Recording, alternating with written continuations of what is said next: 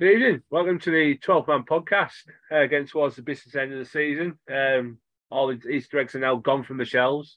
I know that because I checked. Um, you've got me, Steve Jackson, now in the main chair, as usual tonight.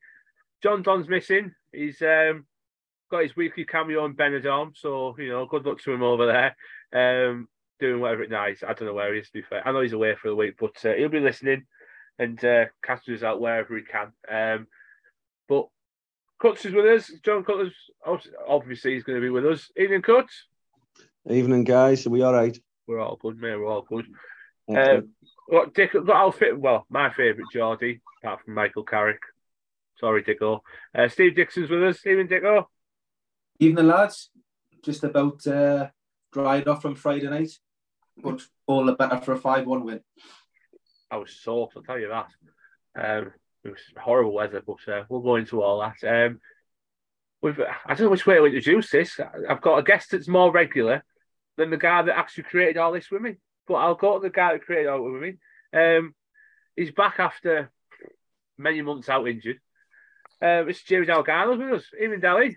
No, then all right. Come on, come back after me, uh, Sammy Ameobi, disappear and act and appear, appear when things are, are starting to look good.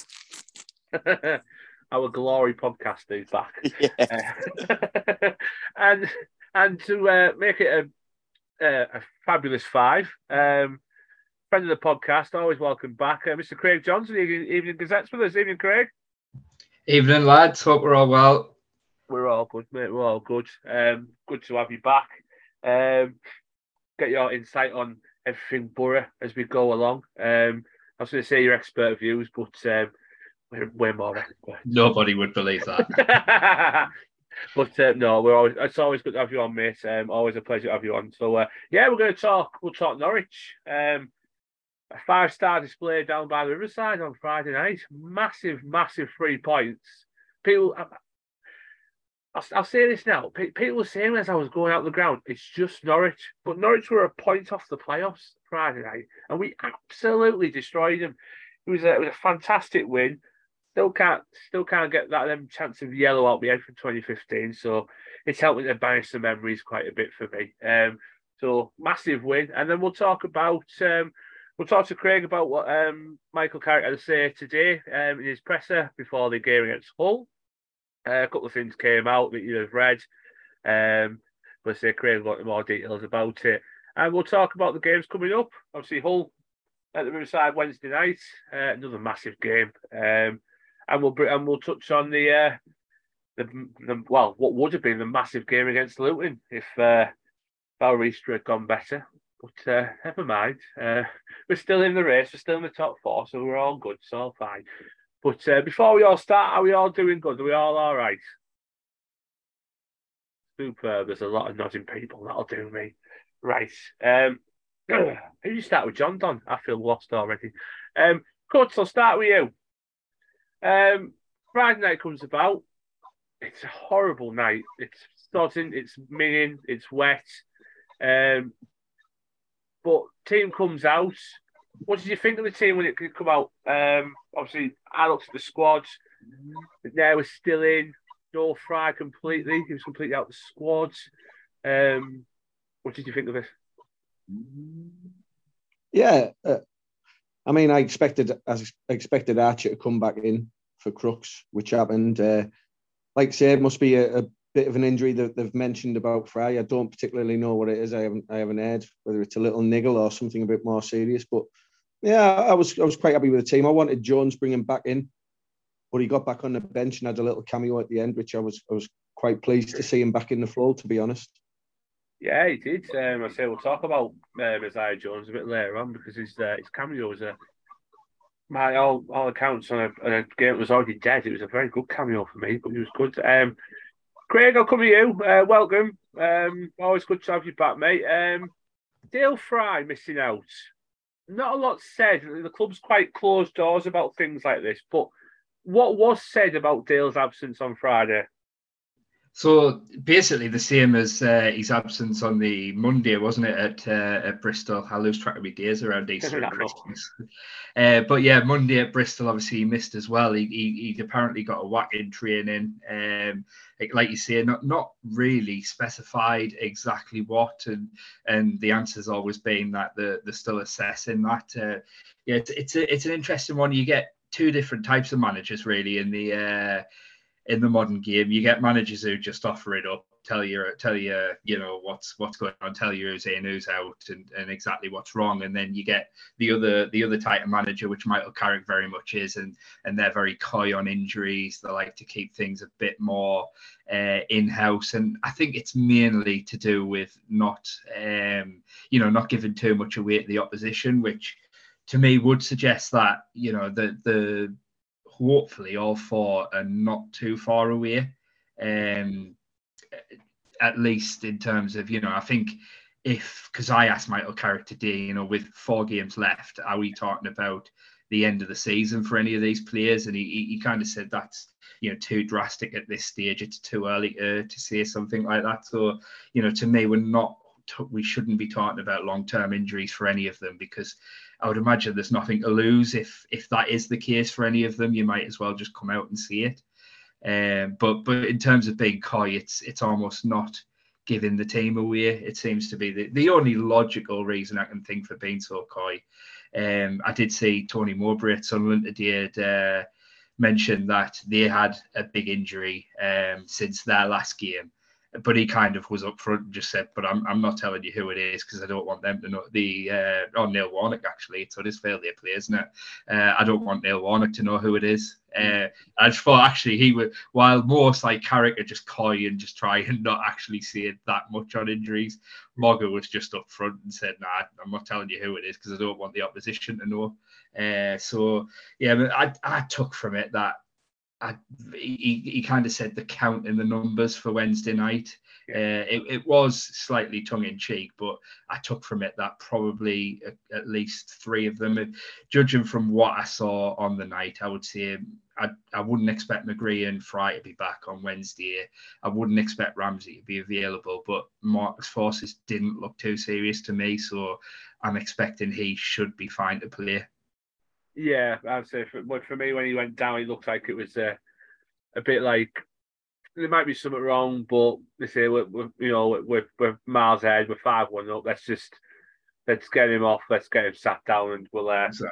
we'll judge it in the morning. Don't worry about it, kind of thing. Um, I say, and Ramsey as well. I know Ramsey came off pretty early, but I say he still walked around the pitch pretty pretty okay for me. So you know, not too much of a worry uh, for Hull coming to us on Wednesday night. But no, it's uh, yes, it was uh, a, a really good win, and uh, something to like, I can't wait to get into. But Dally, welcome. Um, well, welcome back.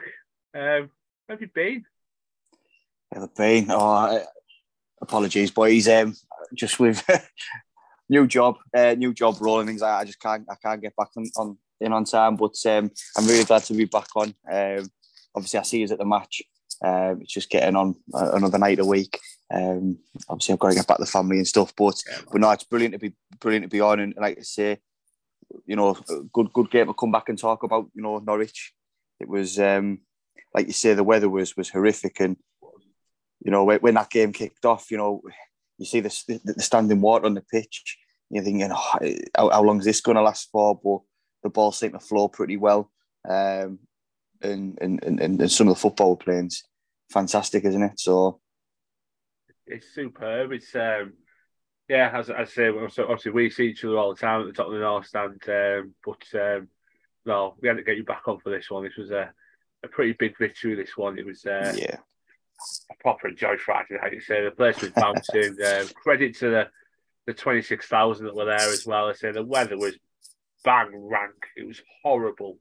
Uh, probably why I've got a bit of a cold coming. To be quite honest, um, but uh, yeah, it was absolutely right. But what did you what did you make of the team, Dally, when you saw it? Obviously, um, the one change with McGree coming out for that, that knock. But apart from that, I was I was quite happy with what I, what I saw out there. Yeah, definitely. Um, you know, even though Crooksy scored um, against Bristol, I, I think the pace of Archer, you know, knowing that, that, that, that Norwich's defence wasn't at full strength, I think that was that, that was always going to be um, something we would try and exploit. Um, I think Ramsey had a point to a point to prove as well against uh, against Norwich. I know that, that the fans were very complimentary about him uh, when he was down there and, and, and the, the way he left. Um, and I, I, wish I'd backed it because I said before the game I fancied him. I fancied him to score. Um, he probably had how long was he on for? About 15, 10, 15 minutes, and I thought it was probably the best 10, 15 minutes I've seen him play. Um, but but no, um, apart from that, it, it, was as I expected the team. To be fair. Yeah, I mean, we'll talk about his, his goal and celebration, but give you a hint, it was proper housery. I loved it. Yeah. Absolutely. But uh, Dicko, what did you make of the team? Obviously, um, you know, we spoke last week about um, you know the couple of changes you wanted to make in the defence. Obviously, uh, Dael Fry didn't make it, but Dijksteel was on the bench. Uh, Jones was back on the bench, uh, but Tommy Smith obviously got his start. What did you make of the starting eleven? Pretty much what we would expect. Uh, I was obviously I didn't realise that McGree was injured for the game, so I thought McGree would have started, but obviously with him being injured, yeah, you know I've got no problem with Marcus Forss playing. He's been tremendous. Uh, as I say, another mixed performance by by our man at the back again, uh, Paddy McNair.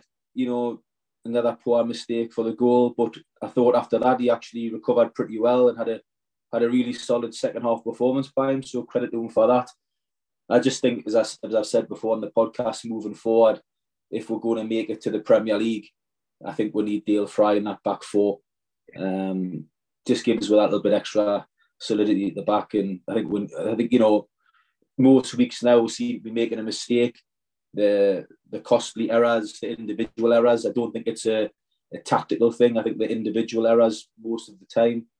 Um, so it'll be nice to get Dael Fry back, but as you see, I don't know how long he's how long his injury is going to last for. But the starting eleven, you, you, you can't you can't argue with Middlesbrough starting eleven on Friday night. It was strong.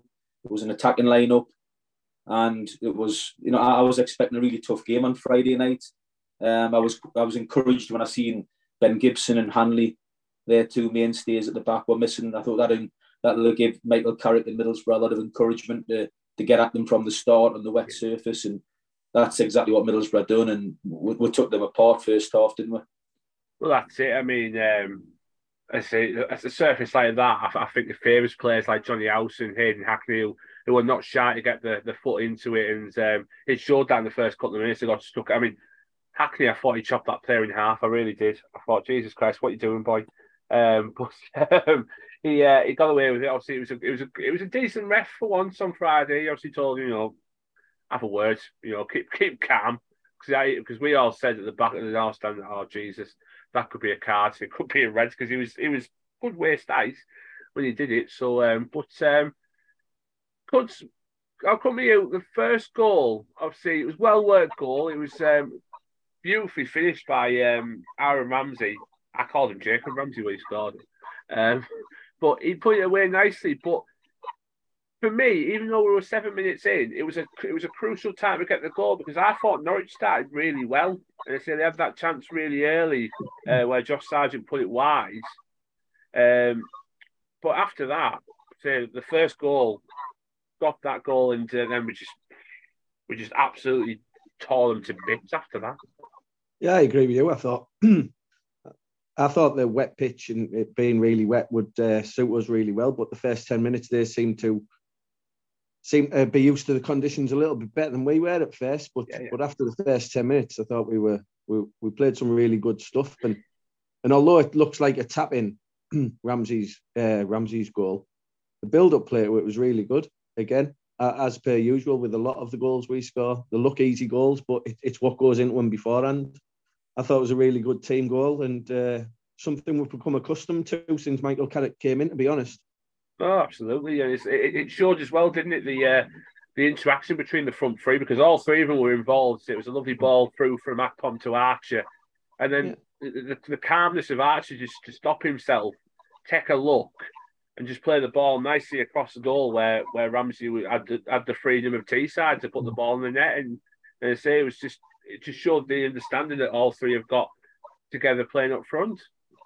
Well, let's not forget Archer's not really played much football, especially at this level. He, he played a little bit at Preston, wasn't it, last season on loan? Um, but I saw a stat the other day. I can't remember exactly what it was now. It's something to do with the minutes played and the amount of goals and assists he's had since he's been here. And to be honest, it's phenomenal for a player of that age and, and someone who hasn't really got experience of playing at this level. And I've mentioned before about Ramsey and Archer. Even if we get to the Premier League, I think that's the type of player this club wants to be bringing in. They've got well, absolutely it. bags of potential. And if they come here and we're in the Premier League and they have half decent seasons, they're going to be worth massive amounts of money. I, I, I, love the look of both of them. To be fair, Archer, Archer, like I say, it's not just his goals, his assists. He's he, he knows how to pick a player out. Sometimes when he can shoot, he picks players out in better positions, and, and he's got it all dead on young shoulders. For me, he's a quality player. He is. He's uh, he's he's mature beyond his age, isn't he? He's, he's his footballing brains very very good. I mean, I say I looked at the same. Stuff I say before I came on, I had a little look 16 games, eight goals, six assists. I mean, 14 goal interactions in 16 games into a team where you you just walk in. You haven't had much football the first half of the season. I think the only goal, only interaction you had was a, a game in the the Carling Cup or Carabao Cup as it is now against you know someone in the lower leagues.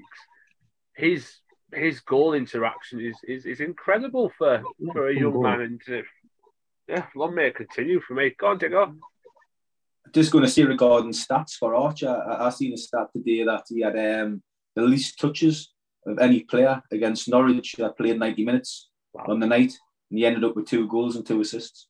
Oh, so was, was it just shows you his, his impact. That's incredible. Oh, his impact is, is phenomenal. I think he's.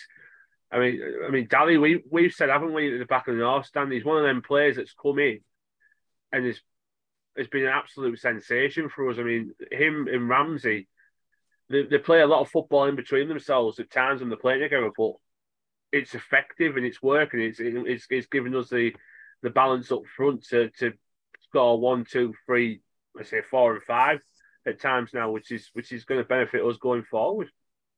Yeah, definitely. I mean, I think it took him maybe. I remember Sunderland away, and I was still a bit on the fence with him. And after his first full start, um, you, could you could see there was something there. But you play the ball along the floor, you play it into him. Um, when when Akpom released that ball, I, I, said to Chappie next to me, yeah. I said it'll be a goal this uh, because if you looked at his, his he scored hell of a goal. I know he was a, a margin offside against Bristol, but the finish he he oh. produced was unbelievable from from the angle.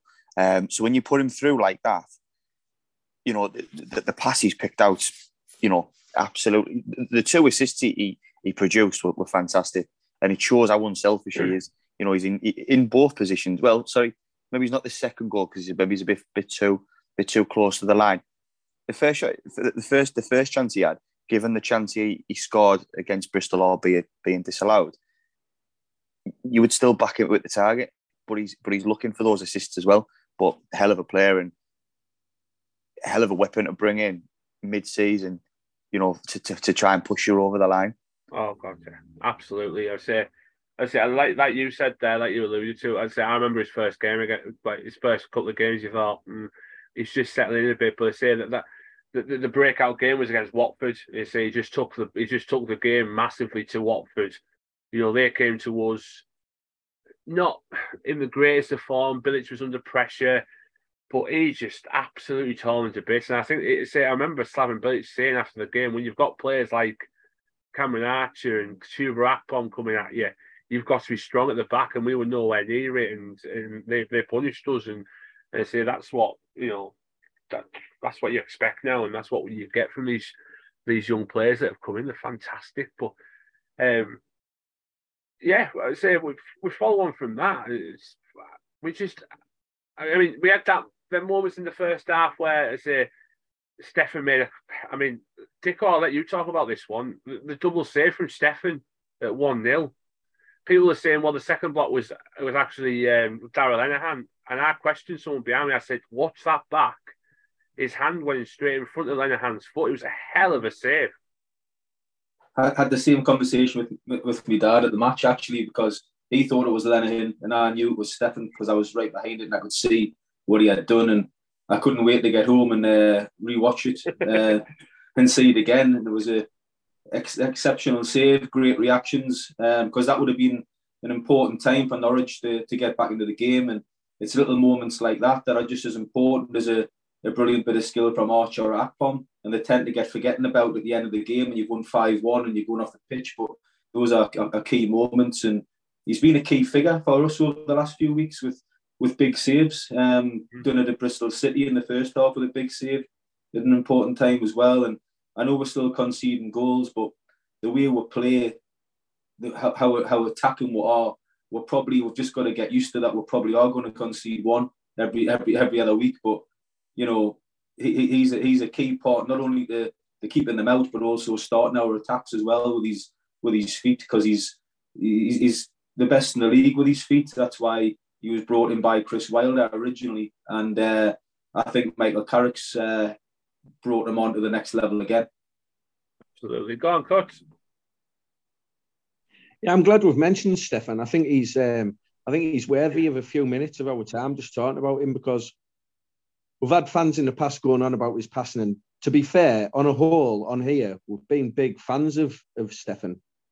A few times we've mentioned, yeah, he could he could kick it, kick it long when he's under a bit of pressure. But I think I think that part of his game has improved in the last month, six weeks. I think sometimes when he is under a bit of pressure, He's not looking for for a little pass. He, he's not scared to kick it long anymore. I, th- I think he's been absolutely. I think he's been a, a top signing me this year. I think some of his, his saves. He doesn't have loads and loads of work to do, but when he's called upon, he's a great shot stopper as well. Not he's not just good with his feet. He, he is a good keeper as well. Oh, he's a he's a hell of a keeper. And I say it's, it's some. I know I know we do talk about you know the couple of mistakes he may he may have brought you know that's happened in you know previous games and that but we've always stayed quite consistent in saying, you know, he's he's a massive part of this team. Um, I I say Dicko's obviously led the uh, the bandwagon in, in in in defending him as much as he has. Go on, Dicko. I remember the start of the season when I said he needed games and just time to settle in and we're chopping and changing the back four, which wasn't helping. And I said at the time early on that by the end of the season, you would prove to be the best goalkeeper in the league.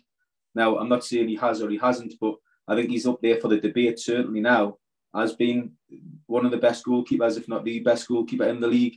He's improved that much, and I think part of his game that's improved as well.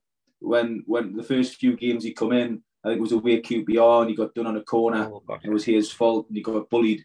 And there was question marks over over him sort of his commanding of the penalty area, coming for crosses and things like that. And is he big enough as a goalkeeper? Which I find crazy because he's he's a man out when you actually see him. But uh, I think he's over the last sort of few weeks, he's really started to command his area now, and he seems to be taking a lot more high balls and punching things and coming catching catching the ball as well. So his, his game's improved phenomenally over the season, and as I say, he's doing exactly what I thought he would, which is be one of the best goalkeepers in the division. Absolutely. Go on, Dally. I saw your hand up. Um, yeah, just just just following on from what what what Steve said there. To be fair, you know, I was on about it on on Friday night about that, that QPR game. Oh, I know. Um, and we, we were on about it because at, at, that point, obviously, there was question marks over him. But as a fan, I'll be honest, my opinion has completely changed on him now.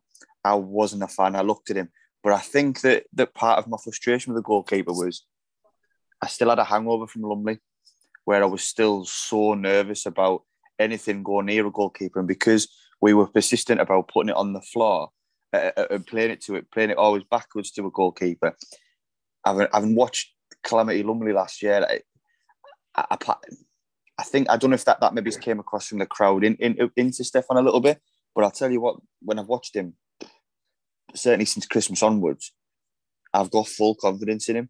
And the, the only thing that I've seen let him down has been and I, and I hate singling players out.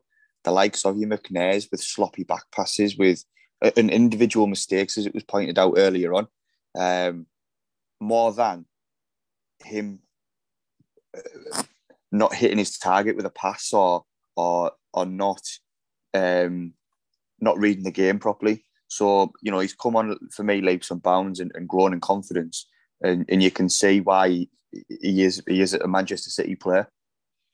No, no, you're absolutely right. And it's a, you know, he's kicking double digits now with his with his clean sheets as well. I know he's he's he's miles away from where um, the Coventry keeper is. I think the Coventry keeper's got something like 20 clean sheets this season, which is a scary stat considering they're um, they're, they're creeping top six, you know, seventh at the moment. And uh, but no, he's, he's been absolutely crucial. And That's that's why I wanted to give him his his, his, his minutes there to, to discuss that double, especially that double save because it was the reactions, especially for the second as well. I know Lenihan's foot was there, but he didn't know that. He's uh, from to get down and get the ball, it was just incredible. But um, it was it was great to hear the South stand and the and you boys at the back of the North stand as well, rocking his new song yeah. at the Riverside on Friday night. And I know it sounds trivial and silly, but it's not. Things like that to a player are huge for the confidence and for Zack Steffen to hear the fans not getting jittery when he's getting back passes and actually having a song ringing around the Riverside for him. It'll do his confidence a world of good going into the running.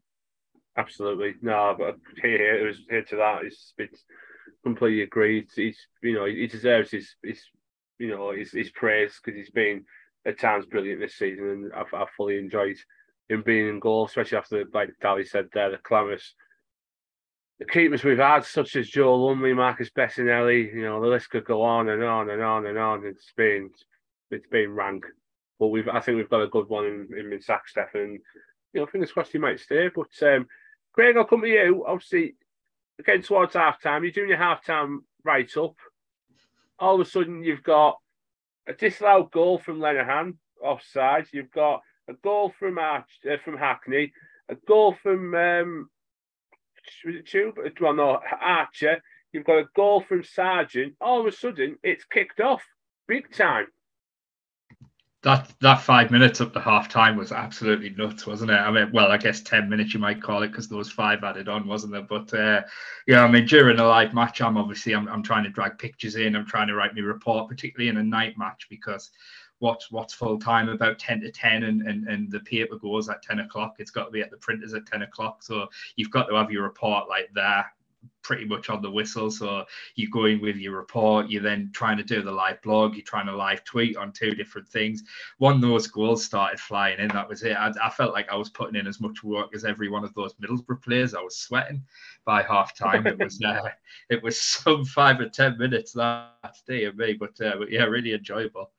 Oh yeah, I mean, um, I mean, yeah, it was enjoyable for us. I mean, we were just about recovering ourselves back to wherever we normally stand or sit or whatever, and all of a sudden another goal goes in, and you think, Jesus Christ, I can't rows that you'd fallen down. it was ridiculous. It was um, it's not something we're used to. You know, we're used to going in nervy one 0 Let's see what the second half brings, but we went from 40, 41st minute being one 0 to half time and it's 4 1. And you think, Jesus Christ, um, right? Well, you know, I mean, I mean, as a, as a journalist, when you're doing write ups like that, because obviously, you know, you you were doing bits and pieces of the Gazette during the game as well. How how do you get your head around all that? I mean, how do you organise your head? You think, right, I need to talk about that ball first, then I'll put a little bit about that, then I'll talk about the mistake from McNair for the for the Sargent goal. Then I'll talk about what's going at the other end and getting the fourth goal, and then I'll, I'll eventually talk about half time. Yeah, it's uh, it, it is nuts, but I think you know we we do obviously we have at most grounds there, there are a couple of grounds, but certainly at the Riverside we do have a screen, uh, so we do get the we are blessed with replays, which always helps.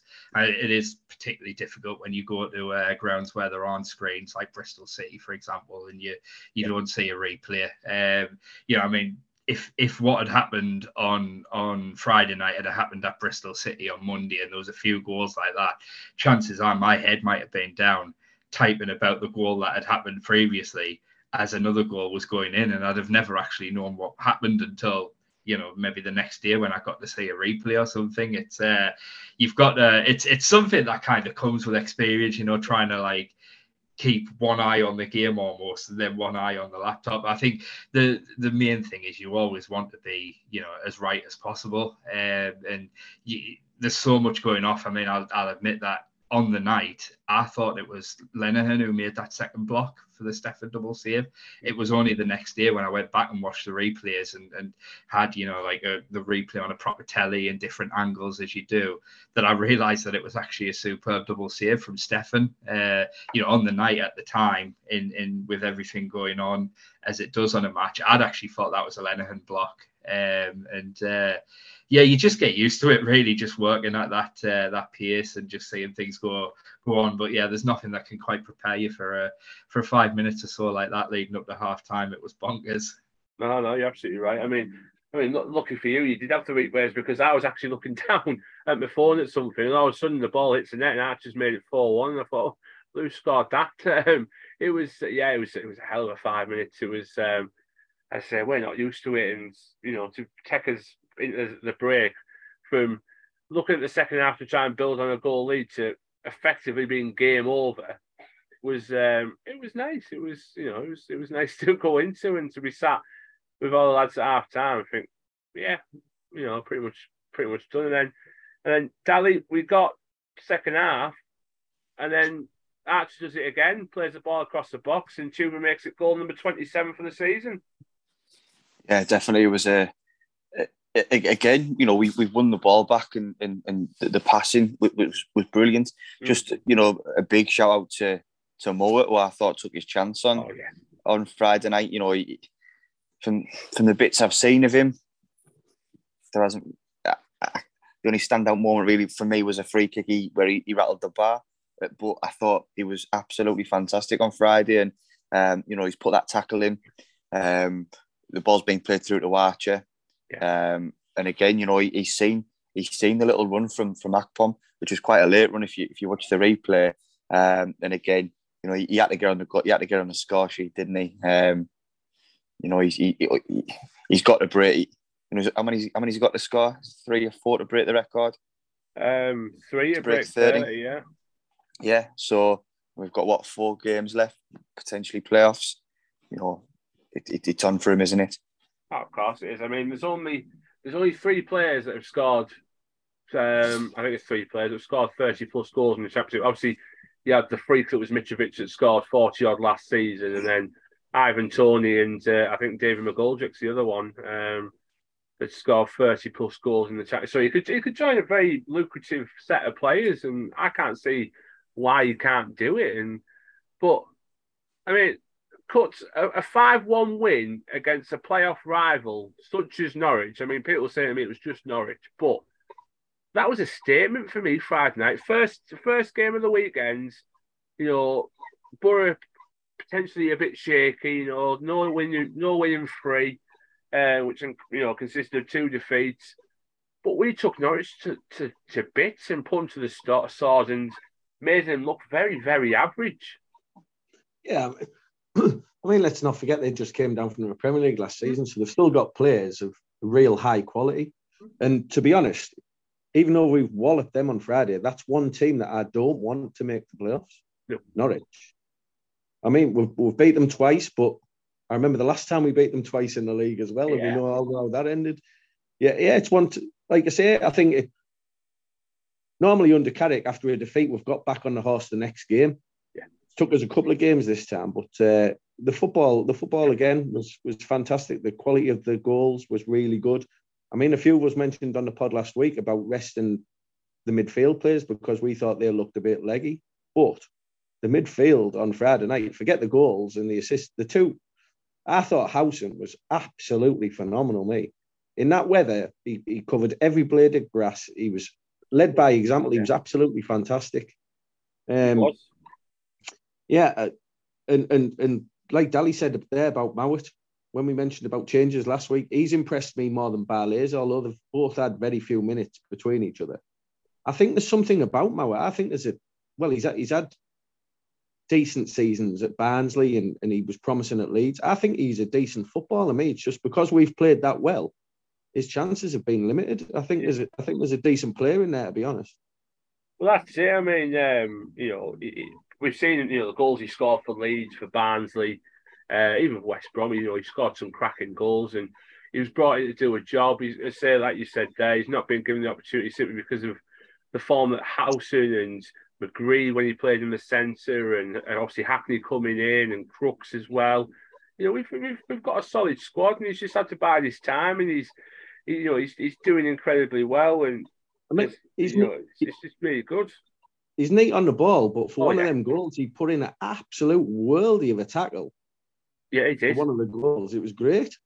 well, he played to pass as well, didn't he? To um, to Archer for the goal. The pass through was oh, was bang on the money, and it, obviously a good touch and finish. But that pass was fifty pence piece. He knew exactly where he was putting it. And it's, oh, it was just a, one of the most one of the brilliant goals we scored on Friday night. I mean, I man of the matches now. I'll start with you, Craig, because obviously you put your ratings out on Friday nights, and you had both uh, House and and Archer as you know your nines out of tens. You know, was it was it that close to obviously judge between them? I imagine you know you're going to hear these two names coming from the rest of us as well. To be quite honest.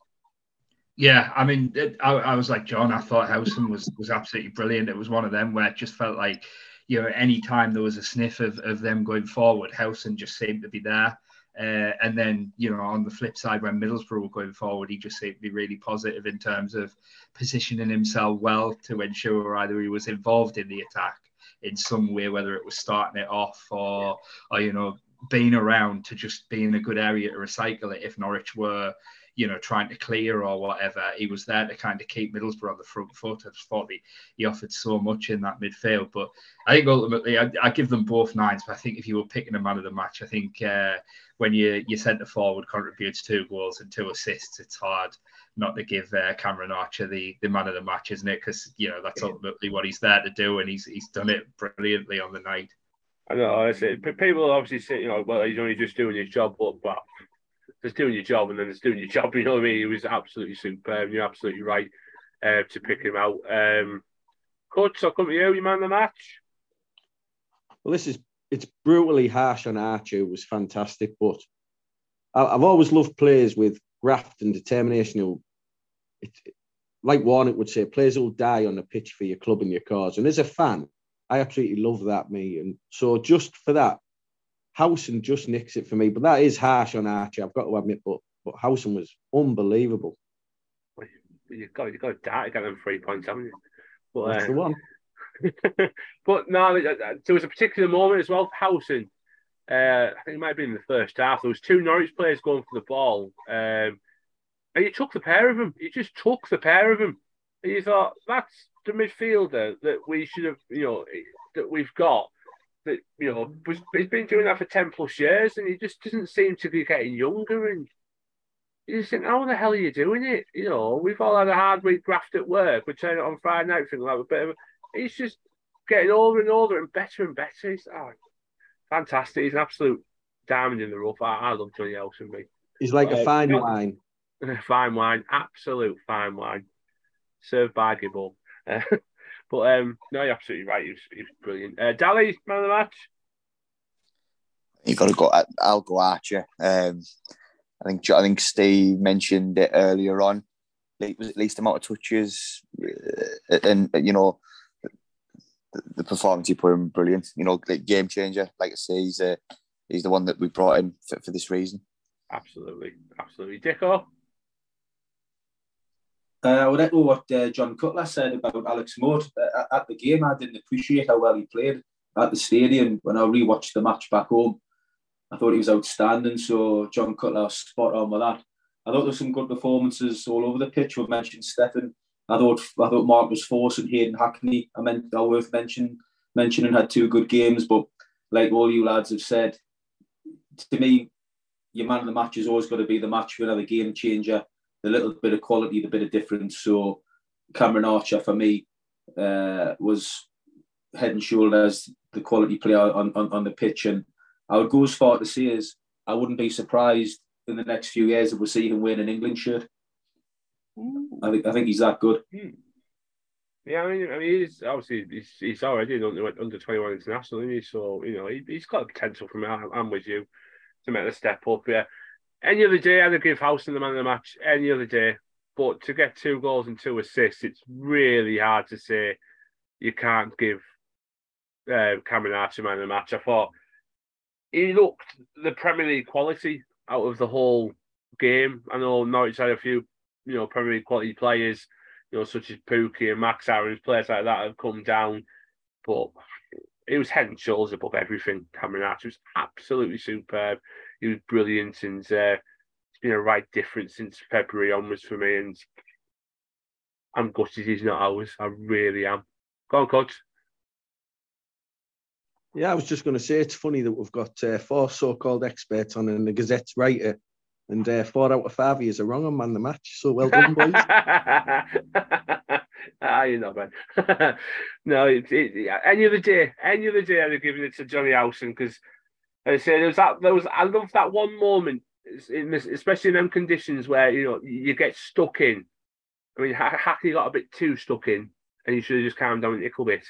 But um, oh, that that yeah, the tackle where Howson went through the pair of them and uh, came out with the ball. I thought, you beaut, you beaut. That's our captain, and that's exactly what a captain should be. Led by example, and he was he was brilliant all night. But yeah, when you can when you contribute four of the five goals, it's really hard to give it away from uh, Cameron Archer. But um, no, massive win for the Borough. Uh, started the weekend really well. Um, yeah, it was obviously you know results results for our way in a way because obviously it, it, pretty much cemented a playoff spot for us. We're now nine clear of the chasing pack. I know Millwall got the win against Preston, um, but I say Preston in that chasing pack. So Blackburn never won.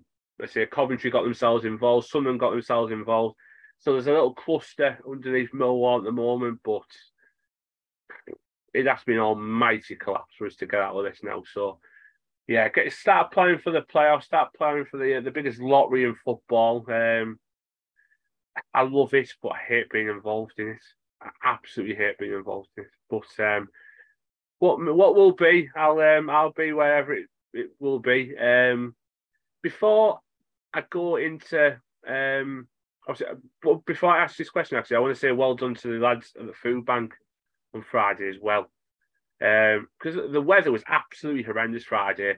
And I say John Don stood there, uh, Mark Motley was there. Um, I think Andy McDonald turned up, the um, the uh, Labour MP. He was there at one point. Um, there was a fair few people, and the, the, amount of donations I saw getting given was ridiculous. And I say it just makes you makes you proud to be a Teesside. It doesn't matter how, how rough times are, we still pull together, we still help our own. So um, yeah, it's um.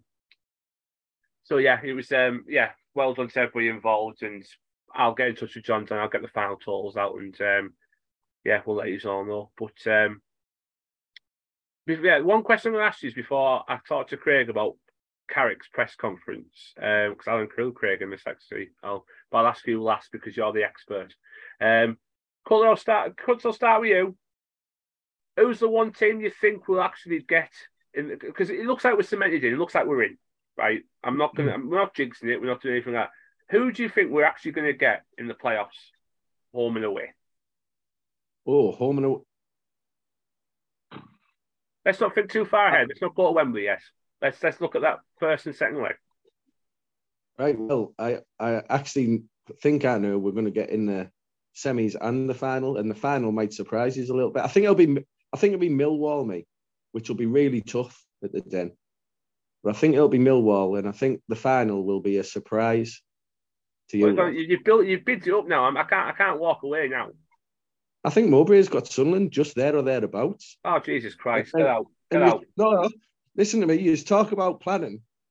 The place and the trades will be absolutely dreading all of this and all the service stations because if we get Sunderland, it'd be like it, it'd be the most perfect way to go up if we could beat them. But on the other hand, if we lost them at Wembley, it'd be the worst thing possible. I don't want them to make it. Don't get me wrong, but I think Mowbray might just sneak them in. And imagine that at Wembley, getting promoted at Wembley against them. Oh my god! Forget the train there. If we get promoted against them, imagine the train back. Jesus Christ! That'll be all right because we'd be celebrating hopefully. LNER, I'll be going nah, nah. Get on strike. Go on strike. I'll pay you to go on strike. Listen, they've got the youngest squad in the in the championship, and I think I think I know we don't talk about other clubs that much, and particularly them. I think Mowbray has done a great job there, mate. I really do. Some of the players they've got, I've got a bit there, but I mean, Amad Diallo from United. There's no chance he's going back there next year. Absolutely no chance. He's an absolute light year ahead of anything they've got. Unbelievable player. He ripped us to bits in January, and they say he's done it again rest of the season. And if they finish seventh on goal difference, I'd be the happiest man in the world. I won't lie to you. It'd be great. Um, Dally, uh, give me your pick. Myself off mute. Sorry there, boys. Um, looking at the table, so tight, isn't it? I think personally, I think it'll be Millwall will play. Yeah. Um, I think looking at the fixtures that Luton have got, looking at what we've got, obviously we've got Coventry last game of the season. He'll be fighting for a playoff place, um, which I'd still back us to beat them, but I think it'll be Millwall that, that will have. Yeah, I do as well. It's going to be great. That final game will be nice and cosy, getting ready for the playoffs and watching them sweat. They'll be sweating buckets in that away end. you know what? I think, going. I think I wouldn't mind. I wouldn't mind Blackburn. I mean, Blackburn away in the playoffs. You know, you can get seven thousand there. You know, a big away following. You know, you know they'll cash in. You know they'll they'll give you the full allocation. Oh, they won't yeah. mess around giving you a couple of thousands. Um, I mean, just just touching on what John mentioned there. I think the police would be sweating if it was Sunderland because Newcastle are at Chelsea that weekend as well. So, yeah, the northeast, the northeast would take over. I mean, it, I think people will have to start pitching at Trafalgar Square now to claim dibs on it, wouldn't oh. they? Like, yeah, yeah, you had the Battle of Trafalgar all them years ago. That's gonna have nothing. It's gonna have absolutely nothing of what's gonna come. But uh, nah, I'm, I'm, I mean, I'll, I'll, I'll say my bit now. I, I think we've got Millwall coming. I think Millwall's the team we'll end up with, and um, whether it's going to be, I, I, don't know if it's been confirmed yet, where, whether it'll be a Friday or a Saturday, the first leg, don't know, but um, yeah, I don't, I, don't fancy Friday night at the Den. I'll say that, but I'd fancy us to beat them because I just think we're better. I think if you can get the first, if you can get the first leg away, that's what I want. Because the, the you look at when we when we played um, Aston Villa at home, it was nil each, and then we had to go there. And I think we, we really had to score at home, but we never. Um, and I think that that second leg, you've got the atmosphere, and if, if it's only if there's only a goal in it, I mean, even if it's two goals in it, the, the, the way we play football, you'd have confidence still going into it. But as long as that second leg's at home, yeah, we'll be right. That's what I want. A la Brentford. If I can get another Amobi at a moment, Jesus Christ that would cripple me. But uh, Moon Muniz to come on and give us an hour at a moment. Mm. I'll have a collapsed heart in my lung. Oh, that'd be amazing. I'd love that. Dicko, who's your choice? I, I still think we'll we'll finish above Luton. So I think everybody's assuming Luton aren't going to be caught by, but I think we will catch Luton. So I, I think Middlesbrough will finish third, and I think we'll play who comes sixth. So I've got a sneaky suspicion it might be Blackburn. I think Blackburn play Luton. I think it's the second last game of the season, Blackburn v Luton, which will be a key game for us. And I tell you what's a tasty game as well. Last day of the season, Preston v Sunderland. So that's going to be a big game as well, Preston v Sunderland. So you never know. I mean, I, I would, I'd love Preston to sneak in there because I don't think Preston would be looking forward to playing Middlesbrough over, over two legs after what we've done to them recently. Uh, but I, I've got a sneaky suspicion we'll get Blackburn. Well, now you've mentioned that, I mean, I've started looking at the final day fixture. I mean, Millwall have got Blackburn final day. There's another one. You know what I mean? Millwall got Blackburn. Um, you look at the other end, Huddersfield have got Reading. That could that could have carnage all over it. Um, Watford, Stoke. I mean, both both of them are still within a sneaky of a shout. Um, you know, there's, there's fights everywhere. It's going to be a going to be a cracking day, and we're going to be on the we're going to be on the lounges just uh, enjoying the moments and uh, watching them all sweat about where they're going to end up. we we've got our bits. Um, we'll, we'll be done by then, so I'll be quite happy with that. Go. I'll tell you what I would say: whether you're Norwich supporters, Sunderland, Preston, Coventry, Blackburn, or Millwall, none of them will want to play Middlesbrough. That's for sure. No. Well, I said that on there. I say obviously, you know, I was at the game like you guys were on Friday, but they were all saying on Sky, you don't want to play these like home and away. There's absolutely no chance you want to play these. Under that, in that kind of form, brilliant. It's you know, you can't stop them. So you know, if if we're getting the recognition, aren't we now by the uh, the national press? So they've watched us, they've watched us creep up the table. So and, we, and we're showing on the big stage. So you know, it's great to watch, isn't it? Craig, before I ask you about Michael Carrick, uh, what he said in his, his uh, presser. Who, you know, you obviously yeah, you have to keep an eye on the results like we do. Obviously, we do it as fans. You do it for a job. Um, I know which one I'd rather do. Uh, I'd rather get paid for it. Um, who who's your sneaky feeling we're going to be getting in these uh, in this lottery that's coming in the end of May? I'm with Steve. Me, I think Borough are going to overtake Luton and finish third. Uh, and within that, I think someone who hasn't been mentioned, perhaps overlooked, um, I think West Brom will sneak sixth. Uh, they've got a game in hand, albeit against Sheffield United. But if they win that game in hand, bearing in mind it's it's in midweek after, well, it's next week, next midweek after yeah. Sheffield United, of course, are, are, going to Wembley to play Man City, so they're going to be on a an emotional come down from what I'm sure will be a, a great weekend for them. That's a winnable game for West Brom. As I say, that would take them seventh, winning a game in hand. I think they've got favourable fixtures and are solid at home enough to to sneak sixth. And um, I could be left on with egg on my face saying this, but I think the defeat that we had down at the Hawthorns could be the best thing that ultimately could have happened to Borough with that in mind, because I think you then go to the Hawthorns a bit more savvy for the first leg. Even if you lose, you don't lose as you know kind of comprehensively as it was that day at the Hawthorns. And then, as you said, they aren't as good away from home and the way Borough play, particularly at home. I think over the two legs, you can turn West Brom over. Well, I, I don't fancy the Hawthorns on a Friday night. I'll tell you that now. I tell you that now. Well, I was there for the 2 0 and it was horrendous. Um, but uh, no, I'd fancy to beat West Brom, to be quite honest, um, over two legs. Um, we took we took them a bit up up here. Um, I say I know the scoreline wasn't comprehensive up here, but it was it was job done, and we were we were we were well um, we were well worthy of our win. But uh, so yeah, we've got there we go. We've got three Millwalls, a, a, a Blackburn, and a West Brom. Uh, yeah, I don't know who put us all together. I really don't. But um, there you go. if uh, send your opinions in, send your views on who you think we might get in the playoffs. I think it's leading to Millwall. Both teams are, are flying at the moment. I actually hope Luton catch Sheffield United. To be honest, you know, imagine Luton in the Premier League, be something else that. Um, so yeah, good on them. You know, let them let them do their bit. You know, I'm not asked about them. We'll focus on them next Monday. Um, but obviously we've, got Wednesday Wednesday night Hull.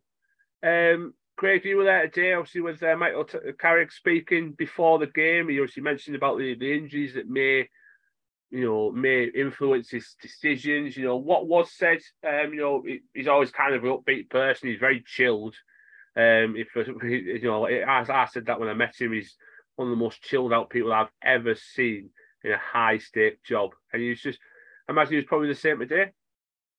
Yeah, absolutely, very much as he is all the time. He's uh, cool, calm, and collected. Very much the the the player he was on a pitch, you know, that, that, midfield player that he was, that's very much in keeping with his character off the pitch as well. And uh, you know, he saw he's come from a football club that you know the, the, the media attention on them as players at Manchester United is such that he is now media trained to the nth degree, and you know you can you can try all sorts of ways to kind of get a bit more out of him, but he's he's too clever for it ultimately. Uh, you know, like we're talking about trying to get a bit of injury stuff out of him, so he'd been asked for an injury update, didn't really give one as we've said, as I've discussed, like you know why he wouldn't want to, and and so then I'd followed that up, asking the question about could it be the end of the season for any of them, and you know in the hope that it, if there was bad news to that extent, that might be a way in of him to kind of reveal that, but uh, you know not giving anything away whatsoever, but. Uh, but yeah, interesting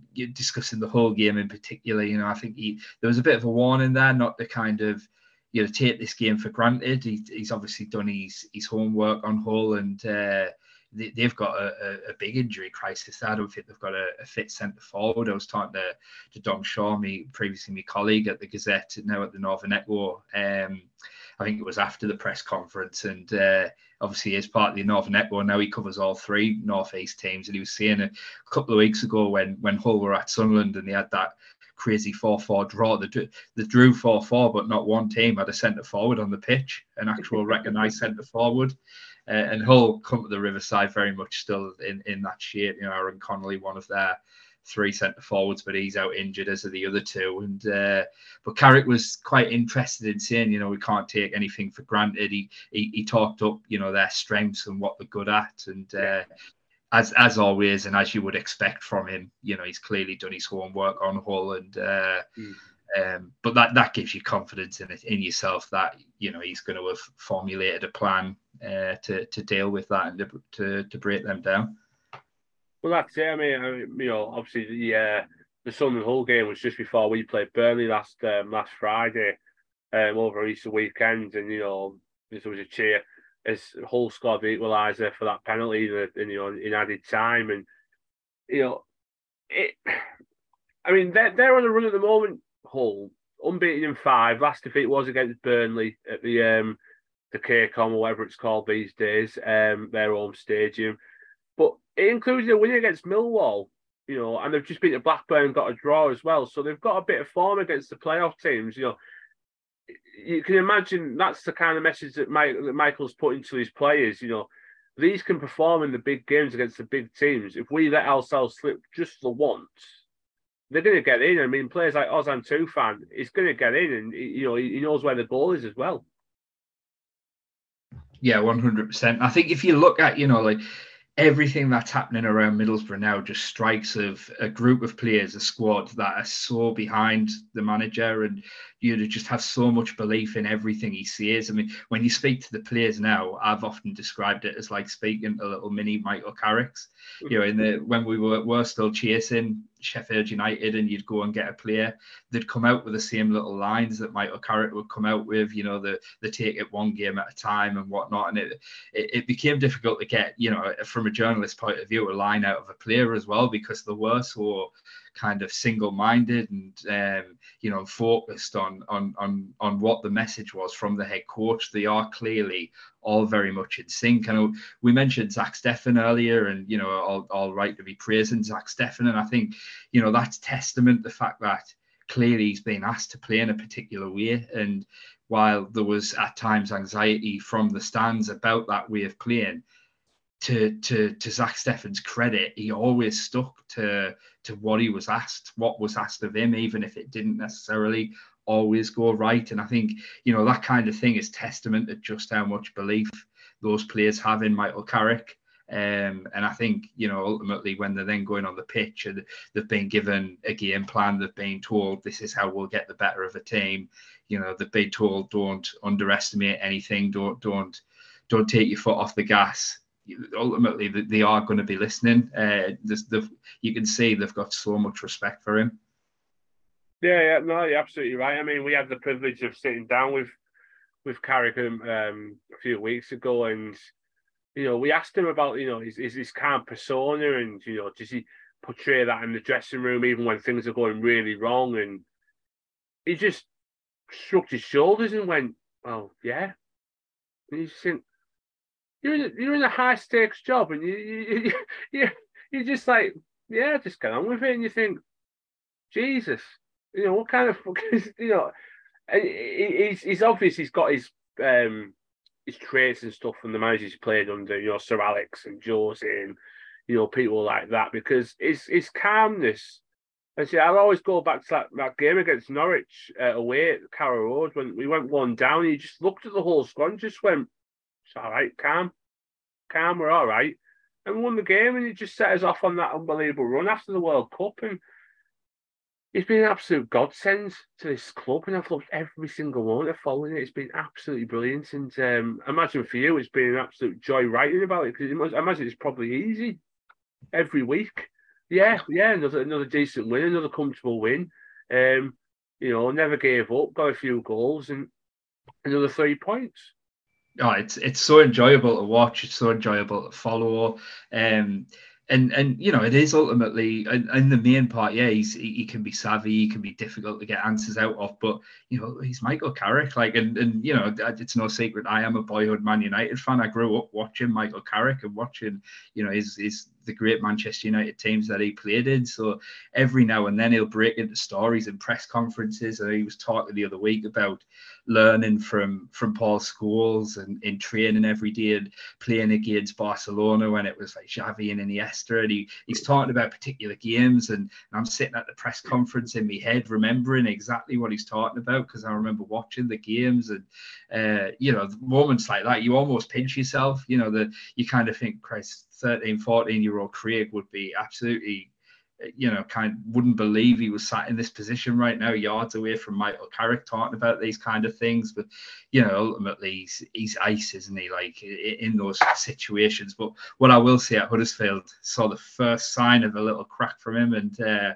when Middlesbrough are getting beat, make sure you. Uh, you calculate the added time correctly because the fourth official did not get it at uh, at Huddersfield. but I think I think it was about five or six minutes went up on the board, but clearly Carrick thought it should have been a lot longer. So that fourth official got it, and uh, that was one of the first times I've seen him really uh, really lose his cool. Yeah, wow, I think everybody lost their cool that day. Um, I'll happily put my hands up. I wasn't there at that point. I'd gone. Uh, four one was enough for me. I'd had enough at that point. I thought it's just going to get worse.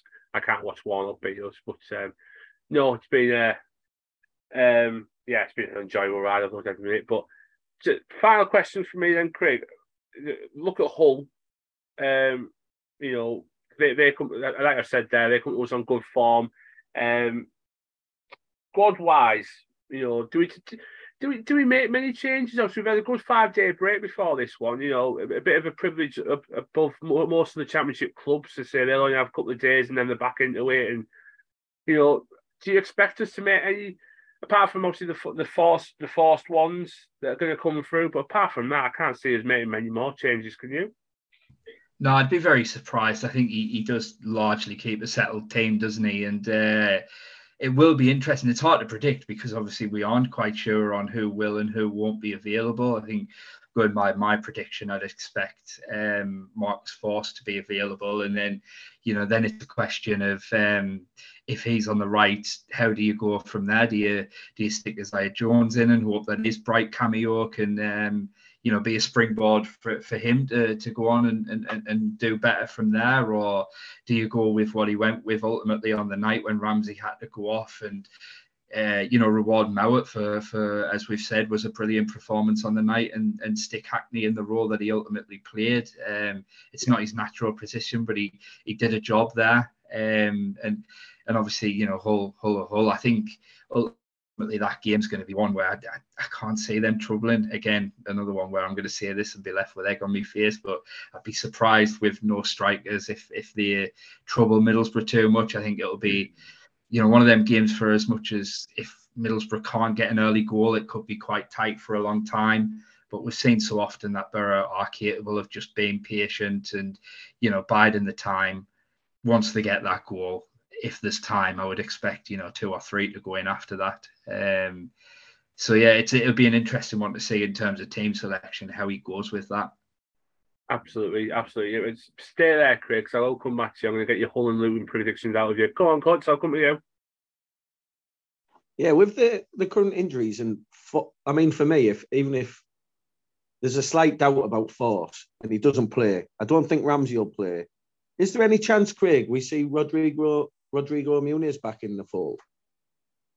Well, it's a difficult one with Muniz, isn't it? Because presuming that Mowatt stays in the fold, although no, actually, because Ramsey's a lone player. Because what I was going to say is yeah. the five lone player, but of course, if if Ramsey's out, then that that gives him the chance to step into the squad. I mean, my honest answer is that I'd be very, very surprised. Um, I, I know he keeps talking about the squad and he keeps emphasizing emphasizing that you know everybody's got a part to play and everybody needs to to you know steer steer ready, uh, be ready for when the opportunity comes because they all can still play a part. But I'd be very surprised if that opportunity ever does present itself for Muniz. I think, you know, we we all know it's no secret they did try and they did want really to get shot of him in January, and that just didn't present itself. And I think you know, since then, the fact that he's used Matt Crooks as a as a centre forward ahead of him, I think says as much as anything about you know how he feels about Muniz. Um, I'd, I'd be very very surprised, but if if the options are so depleted that that's you know something he needs to do, then. Uh, then so be it. I guess you know you, if you were going to do that, you'd you'd see it. The Muniz this is your chance. Go and go and prove me wrong, kind of thing. And and, and see what he could do. But I'd, I'd personally be very, very surprised if if he gets in a squad at all again this season. You go, Cut. There's your answer. Um, I mean, before I come to the other two boys, I've got to credit Muniz because his, his attitude has still been brilliant. He's, you know, you, you, see him at the Riverside, he's never he's never miserable. He's never unhappy. He's he's always got a smile on his face. And he's happy to see fans, and you know, have a chat with him. And you know, when you're in that sort of situation where you know you're not getting in the squad and you're not getting in the 18, and you know you've moved away from your parent club to get minutes on the pitch, and you're not getting it, and you know he's still stuck in there. And I say, I just thought like Dallas is, correct, and he has his Almorby at the moment, and pings that playoff semi-final winner. That'll do me nicely. But uh, um, Dicko, I'll come to you. Um, you know, would you stick with pretty much what we've got for Hull? I mean, I mean, do you bring Jones in? Do you, do you, do you bring Dijksteel in? Do you, do you bring Mowatt in? Do you, you know, what would you do if you were in Michael's shoes? On Wednesday, with the injuries that uh, Hull have got as well, I, I, wouldn't want to risk anybody. So even Marcus Forss, who Craig thinks may has may, might have a chance of making it, if there's a chance that it could make the injury worse, aggravate it, I would, I'd, I'd rather save him for the for the Luton game. So I, I wouldn't personally take a risk on anybody at this stage in the season. But you know, there's only you know between now and the playoff final six weeks. So uh, I, I, think we need to try and keep our best players with the best chance of being fit for the for the playoffs. So I, I would like to see obviously like Matt Crooks come in, uh, Alex Mowatt get it, get another chance after a good performance, and Aya Jones be involved. Um, in terms of the starting eleven and selection and what Michael Carrick will do, would all just be guessing because I don't think anybody's seen on Friday night that he was going to move Hayden Hackney and bring Alex Moore in, for example. Uh, I thought, you know, he would have probably brought Isaiah Jones on before then. So I'm not going to second guess Michael Carrick because he, he tends to always do the complete opposite of what we say. But I think Crooks, Mo, I, I, think Crooks, Mowatt, and Jones will all play uh, on a, a, big role on Wednesday night. Absolutely, yeah. It's um, yeah. I've I've, st- I've stopped trying to second guess what he's going to do because he he obviously has a listen to what people say and goes, well, what bollocks, yeah, I know what I'm going to do anyway. So. Mm. I, would, I wouldn't mind seeing me man uh, Dijksteel get a chance again as well. I know I keep championing him every week, but uh, he's been close. He nearly come on at Bristol City, and he was involved again on the squad against Norwich. Mm. And not that anybody should be dropped out the team. I'm just on about rotation freshness, a fresh pair of legs. I wouldn't mind seeing him, even if he doesn't start, come on, maybe he's with 20 minutes to go, yeah. give him a run out because with the injuries that have happened in the last uh, couple of weeks, you know, we might need Dijksteel further down the line the same way as we might need Alex Mowatt now. Yeah, no, you're absolutely right. It's, it's time if, if we're able to to get them them fringe players in, isn't it, and um, give them the sharpness they need, a bit of match a, a bit of match fitness to to really have a good go and uh, get into the picture, I suppose, because the, the, full squad's going to be needed for that playoff um, playoff shout. It's going to be a yeah a, a tough tough few weeks. So yeah, bring it. Dally, would you make? Are you with the boys as they've said? Um, you know, there's not much else to be said about the team, is there? No, no I don't. I think I, I just echo what the lads have said. To be fair, um, I mean, I know that that, that Hull are coming up here with no strikers, but Liam Rosenior's got them, you know, really organised. You know, they're on a, they're on a decent run, so it's not going to be maybe where you've seen Hull come up in the past and you think, oh, well, this will be, or it should be three points. It's going to be a tough game. So, you know, we want to catch Luton. We want to go into that Luton game with the best momentum possible. I think I would be, I'm probably going to contradict myself here although we shouldn't underestimate them, I think if we can rest players like like like Forss, like Nabiz, um, obviously, I think Craig, you said Ramsey's probably too far off. We, we, would need to get you know let them rest. Maybe start Crooks. I don't know. Um, you know, he, he seemed to do a decent job against um, against Bristol, and he got on the score sheet um, and keep that pace for keep that pace raw for for um, Monday night against Luton. Yeah, yeah, well, yeah, we're going to need some pace against Luton on Monday. Um, I say I've not touched a lot on Luton because obviously you can't predict what the team's going to be like. Obviously, we don't know what's going to come out Wednesday and things like that. But I'll go across all four of you. Um, you know, double double game week for us. Um, sounds like fancy Premier League now, don't it? Um, but um, I'll, I'll, stick with you, Daddy. I'll start with you. Predictions for Hull and Luton, please. I normally stick with one each on all my results, but uh, and I'll, I think um, I think we'll beat I think we'll beat Hull two 0 and I think I'll stick with me one one against Luton. I'll stick with it. Ah, oh, God, I'm going to get you a t-shirt with that scar on. but no, I'd, I'd, take that to be fair, I really would. Um, Cut. Yeah, we're we're banging in loads of goals. I know you talk about Hull, but I keep saying it's about it's about us. Um, I'm going to go for another five-one victory, Chuba hat-trick, and I think Luton away. I think we'll nick it two-one. It's goal generators back lovely, alive and kicking. Uh, yeah, six out of six. There you go. That, that'll, that'll do us nicely as Boro fans. Um, Dicko. I think I think uh, Hull will be a tough game. They've they unbeaten in the last four away games, but I think we'll nick it. I think we'll just have, have enough firepower to get the job done. So I'll go Middlesbrough beat Hull two one, and I think at Luton I think we'll come away with a point. So I'll I'll go two two. Right. Oh. Um. I'll come to the expert. Craig, um, scores for Hull and Luton. Guaranteed that these won't be right, so don't put these ones on. But um, I'll go 3 0 Hull. Uh, I think it might be tight at first, but I think they'll get a goal and then go on, push on from there 3 0. Um, and then at Luton, I think they'll they'll nick it 2 1. There you go, six out of six. I'm gonna I'm gonna completely shape the apple cart here.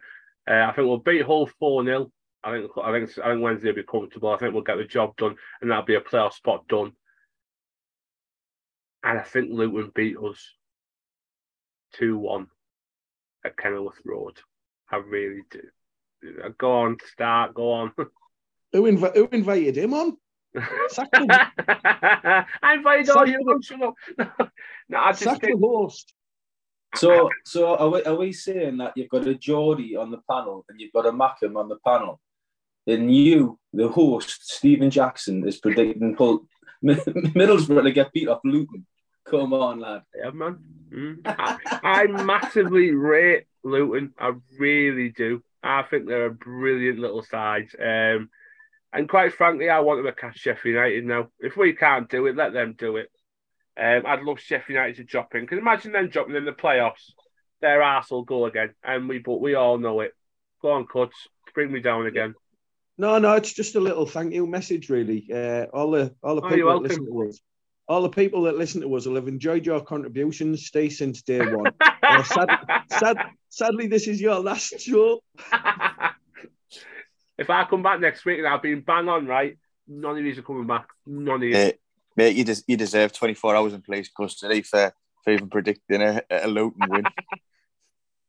Make me sound like a perv or something there. Eh? get, get them locked up. But not, I, I always, I just, I just think I'd love us to win. I really would love us to win at Kenilworth Road. It's just one of those grounds where it's just horrible. It's just, ah, it's just, I just hate it. It's horrendous that ground. Um, been there a few times. It's just not nice. so you I, say that though, but you say that though. But I'm like you. If we don't get promoted, that's the team that I want to see get promoted. I want that ground in the Premier League. They've been in the conference. They've had a massive struggle for years. Hundred percent. If we don't go up, that's where I want to go. No, imagine imagine that. Imagine that triple glazing stand in the Premier League next season. Wow. It'll give them some much needed funds, mate, to help them out. Like I say, if we don't do it, I want them to do it. Absolutely. Some, no, some I'm, much... I'm, with you. So it came out, was it it's is it is it ten years or fifteen years since they were actually demoted to the football from the national to the national league from the football league. Yeah. So five years in the national league as well, and they are on the cusp of potentially getting to the Premier League. I mean, that that that beats Bournemouth's story and Wigan's story from years ago when they did it and built up the league and Portsmouth and teams like that. You know what I mean? It's just yeah, you, you, can go on about the you can go on about the job that Kompany's done at Burnley. What have Luton lost eight or nine games all season? That man, that manager there has been has done an unbelievable job.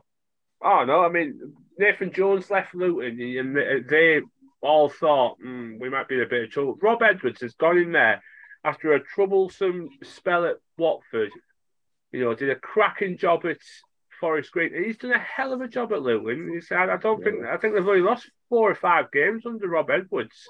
and that says it all for me. He's been there as long as Michael Carrick's been because he was linked with the Boro job as well. Let's not forget. Um, obviously, we went down our route, and you know, personally, I think we got it right. And he's had a fantastic little run at Luton. I think he's been absolutely brilliant. Um, go on, Dicko. Just, just an alternative take. Not like me and Cutler to be on the opposite side of the argument, but uh? I absolutely hate the fact that Luton could be in the Premier League. The same way as I hate that Bournemouth in the Premier League, the same way as I hated Portsmouth in the Premier League, Watford in the Premier League. I like the Premier League to be full of teams that I think are proper big, proper clubs with big fan bases. And the fact that those clubs could be in the Premier League ahead of Sunderland, your Sheffield Wednesdays, Middlesbroughs, teams like that, I can't, I, I hate it. I just think these grounds that hold 10,000, 11,000 that are backed by owners with multi-million pounds buying players that you wonder how they bought, like Watford do and Bournemouth do. I absolutely hate it, and I I, I feel begrudged because I don't think they deserve it. so that's just my take. just to be opposite the cut. and I know this isn't true, but you sound like a massive Tory there. it's not true, but that's just the way I say it. I, I begrudge it. I, I don't think it enhances the Premier League having these little clubs with poor stadiums and poor fan bases in the Premier League. And I think you know you look you look at teams that are in, in the Championship in, in League One, which are big, big proper football clubs with big stadia, big support, big away followings. I just I just don't think it's right. And a lot of it's got to do with foreign ownership and money being pumped in because of supposedly better areas being down south in London and the south coast and you know that's it. That, you know, we could have another podcast on this, so I'll leave it there. No, I, I, I, get where you're coming from, but it's, with Luton, I think it is different because they were, they're not. I know they've got a majority shareholder, um, but they've got fan backing as well. I'm pretty sure they've got fan, um, fan interest in that club. Um, obviously because they were brought back from well the dead in the National League, weren't they? So you know the fans are pretty much involved. A bit like what Darlington have got. They've got fan ownership in there as a percentage, but um, put on them if they do it, they do it. I, I think that would be a great addition to the Premier League. It'd be, it'd be great to see them have a good go and. Um, and there, there won't, you know, there'll be a few teams in the Premier League that won't like them. I'll tell you that. Um, so yeah, good on them. You know, I can't see an issue with that. But yeah, they beat us on on Monday night. Sorry. Um, I know that sour note. I'm sorry. Um, we're going to leave it there. Uh, Craig, thank you so much for coming on. Uh, absolute pleasure as always, my man. Um, lads, thank you so much for coming on. Dally, I'll see you next season.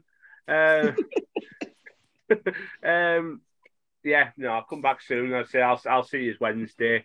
And um, yeah, thank you for listening and liking and subscribing and commenting and getting involved and coming on. And you know, if you want to be like Dally and come on and have a chat with us, feel free you know, we're always uh, we're always looking for people to come on. But um, no, Dally, Dally knows he's one of the originals like I am. So um, we've kept it going for four years, haven't we, lads? So um, yeah, get in touch, get involved, and um, I'll be putting something together for the end of the season, whenever that may be.